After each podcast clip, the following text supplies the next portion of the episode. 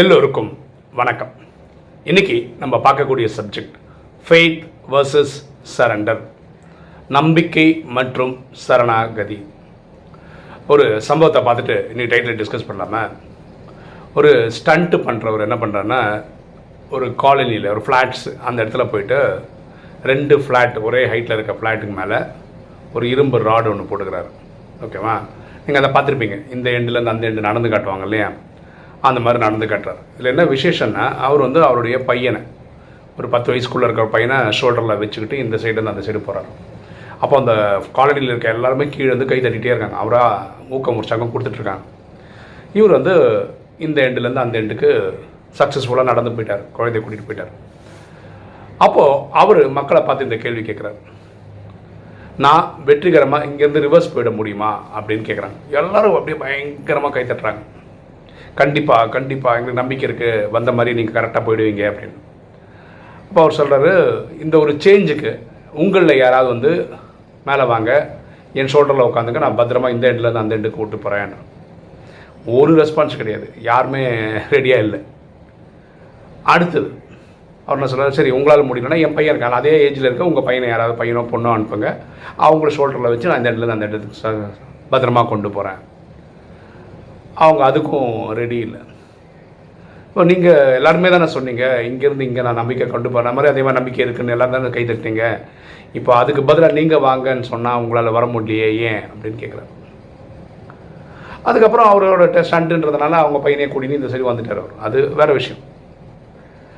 இல்லை பாருங்களேன் இவர் இந்த எண்ட்லேருந்து அந்த எண்டு போவாருன்றது எல்லாருக்கும் இருக்கிற நம்பிக்கை. ஓகே ஆனால் அவர் ஒரு தன் குழந்தை கூட்டிகிட்டு போனார்ல அதே மாதிரி நம்ம போய் அவர் சோட்டரில் உட்காந்துக்கிட்டோன்னா அவர் அங்கேருந்து இங்கே கொண்டு போவாரான்னு பார்த்தா நம்ம போவாதது காரணம் வந்து நம்மளால் அவங்க அவ- அவரை நம்பி ஃபுல்லாக சரண்டர் ஆக முடியல அவர்கிட்ட. அவர் நம்மளை ஒப்படைக்க முடியல. அதுதான் ப்ராப்ளம் இப்போது இதே ராஜயோகத்துக்கு எடுத்துக்கோங்களேன். ராஜயோகத்துலையும் இதுதான். பரமாத்மா இப்போ சொல்கிறாரு ஸ்ரீமத் ஸ்ரீனா உயர்ந்த மத்துனா வழி இறைவனோட வழி இதுபடி வாழுங்க அப்படின்றாரு. நம்ம ஏற்கனவே ரெண்டு வழியில் ஃபா தேர்ந்தெடுத்துட்டோம். ஏற்கனவே ஒன்று மண்மத்து அதாவது நம்ம மனம் போல வாடுறது அடுத்தது பரமத் அது நம்ம அப்பா அம்மா சொல்கிறது ஃப்ரெண்ட்ஸ் சொல்கிறது டீச்சர்ஸ் சொல்கிறது குருமார்கள் சொல்கிறது இப்படி அடுத்தவங்க சொல்கிற வழிகளை ஃபாலோ பண்ணுறது பரமத். இப்போது இறைவன் வந்து அவரோட வழின்னு சொல்லும்போது அப்படின்னா என்ன அர்த்தம்னா நீங்கள் இதெல்லாம் விட்டுணும் மண்மத்தையும் பரமத்தையும் விட்டுணும் இறைவனோட வழி எடுக்கணும். நமக்கு இறைவன் மேலே நம்பிக்கை இருக்குது அதனால தான் அறுபத்தி மூணு ஜென்மம் நம்ம பக்தி பண்ணோம். ஆனால் முழுசாக நம்மளை அப்படியே ஒப்படைப்போமா? மன்மத்தையும் பரமத்தையும் விட்டுட்டு ஸ்ரீமத்தையும் எடுப்போமான்றது ஒரு மில்லியன் டாலர் கேள்வியாக தான் இருக்குது இதில் கொஞ்சம் அதில் கொஞ்சம் இதில் கொஞ்சம் அப்படி தான் இருக்காங்க. இந்த உண்மை வந்து ரொம்ப கிளியராக தெரியுது ராஜயோகத்தில். எப்படின்னா ராஜயோகம் என்ன சொல்கிறதுனா சத்தியுகம் திரைதாயகம் மொத்தத்தில் முப்பத்தி மூணு கோடி பேர் சொர்க்கத்துக்கு போகிறாங்க அதாவது தேவதையை ஆறாங்க. ஆனால் முதல் நாளில் வராங்க இல்லையா? அது வெறும் ஒம்பது லட்சம் பேர் தான். அப்போ அதோட பர்சன்டேஜ் பார்த்தீங்கன்னா எப்படி பண்ணோம் ஒம்பது லட்சம் டிவைட் பை முப்பத்தி மூணு கோடி இன்டூ ஹண்ட்ரட் போட்டால் வந்துடும்ல முப்பத்தி மூணு கோடியை வந்து நீங்கள் லட்சத்தில் சொன்னீங்கன்னா மூவாயிரத்தி முந்நூறு லட்சம். கரெக்டா ஸோ ஒம்பது லட்சம் டிவைட் பை மூ மூவாயிரத்தி முந்நூறு லட்சம் இன்டூ ஹண்ட்ரட் இந்த லட்சம் லட்சம் போச்சுன்னா ஒம்பது divide by three thousand three hundred into hundred இந்த ஹண்ட்ரட் இந்த த்ரீ தௌசண்ட் த்ரீ ஹண்ட்ரட் ரெண்டு ஜீரோ போயிடுச்சுன்னா ஒம்பது டிவைட் பை தேர்ட்டி த்ரீ அது எவ்வளோ தெரியுமா வருது? Zero point two seven percentage தான் வருது. பாருங்கள் முப்பத்தி மூணு கோடியில் வெறும் ஒம்பது லட்சம் பேர் தான் ஃபஸ்ட் டே போகிறாங்க அது ஒரு பர்சன்ட் கூட கிடையாது. முப்பத்தி மூணு கோடி கூட ஒரு பர்சன்ட் கூட கிடையாது. பாயிண்ட் ஃபைவ் பர்சன்ட் கூட கிடையாது. Zero point two seven percent அப்போ முப்பத்தி மூணு கோடி பேரில் வெறும் இத்தனை சதவீத மக்கள் தான் சரணாகதி அடைகிறாங்க அப்பாவும் வழி தான் கரெக்டு எனக்குன்னு தனி வழி கிடையாது. ஆனால் அடுத்தவங்க வழி ஃபாலோ பண்ண மாட்டேன். அப்படின்னு சரண்டர் ஆகிறவங்க இவ்வளோ பேர் தான்.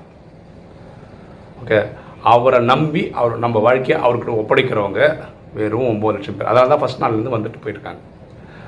அவர் வழியை ஃபுல்லாக ஃபாலோ பண்ணிங்கன்னா தான் ஆத்மாவில் இருக்க நூற்றுக்கு நூறு பாவம் அழியும். இல்லையா?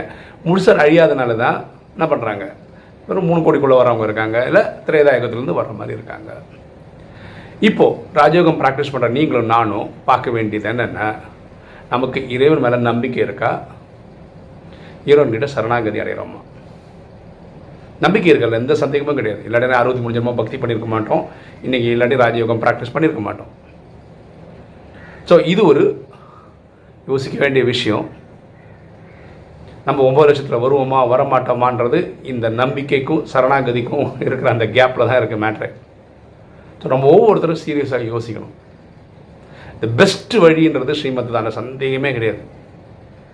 ஆனால் நம்ம நம்மளை முழுமையாக நம்மளை இறைவனுக்கு அர்ப்பணிக்கிறோமா? அப்படின்னு ஒவ்வொருத்தரும் சுய பரிசோதனை செய்து கொள்ள வேண்டும். ஓகே இன்றைக்கி வீடியோ உங்களுக்கு பிடிச்சிருக்குன்னு நினைக்கிறேன். பிடிச்சவங்க லைக் பண்ணுங்கள் சப்ஸ்கிரைப் பண்ணுங்கள் ஃப்ரெண்ட்ஸ் சொல்லுங்கள் ஷேர் பண்ணுங்கள் கமெண்ட்ஸ் போடுங்கள் தேங்க்யூ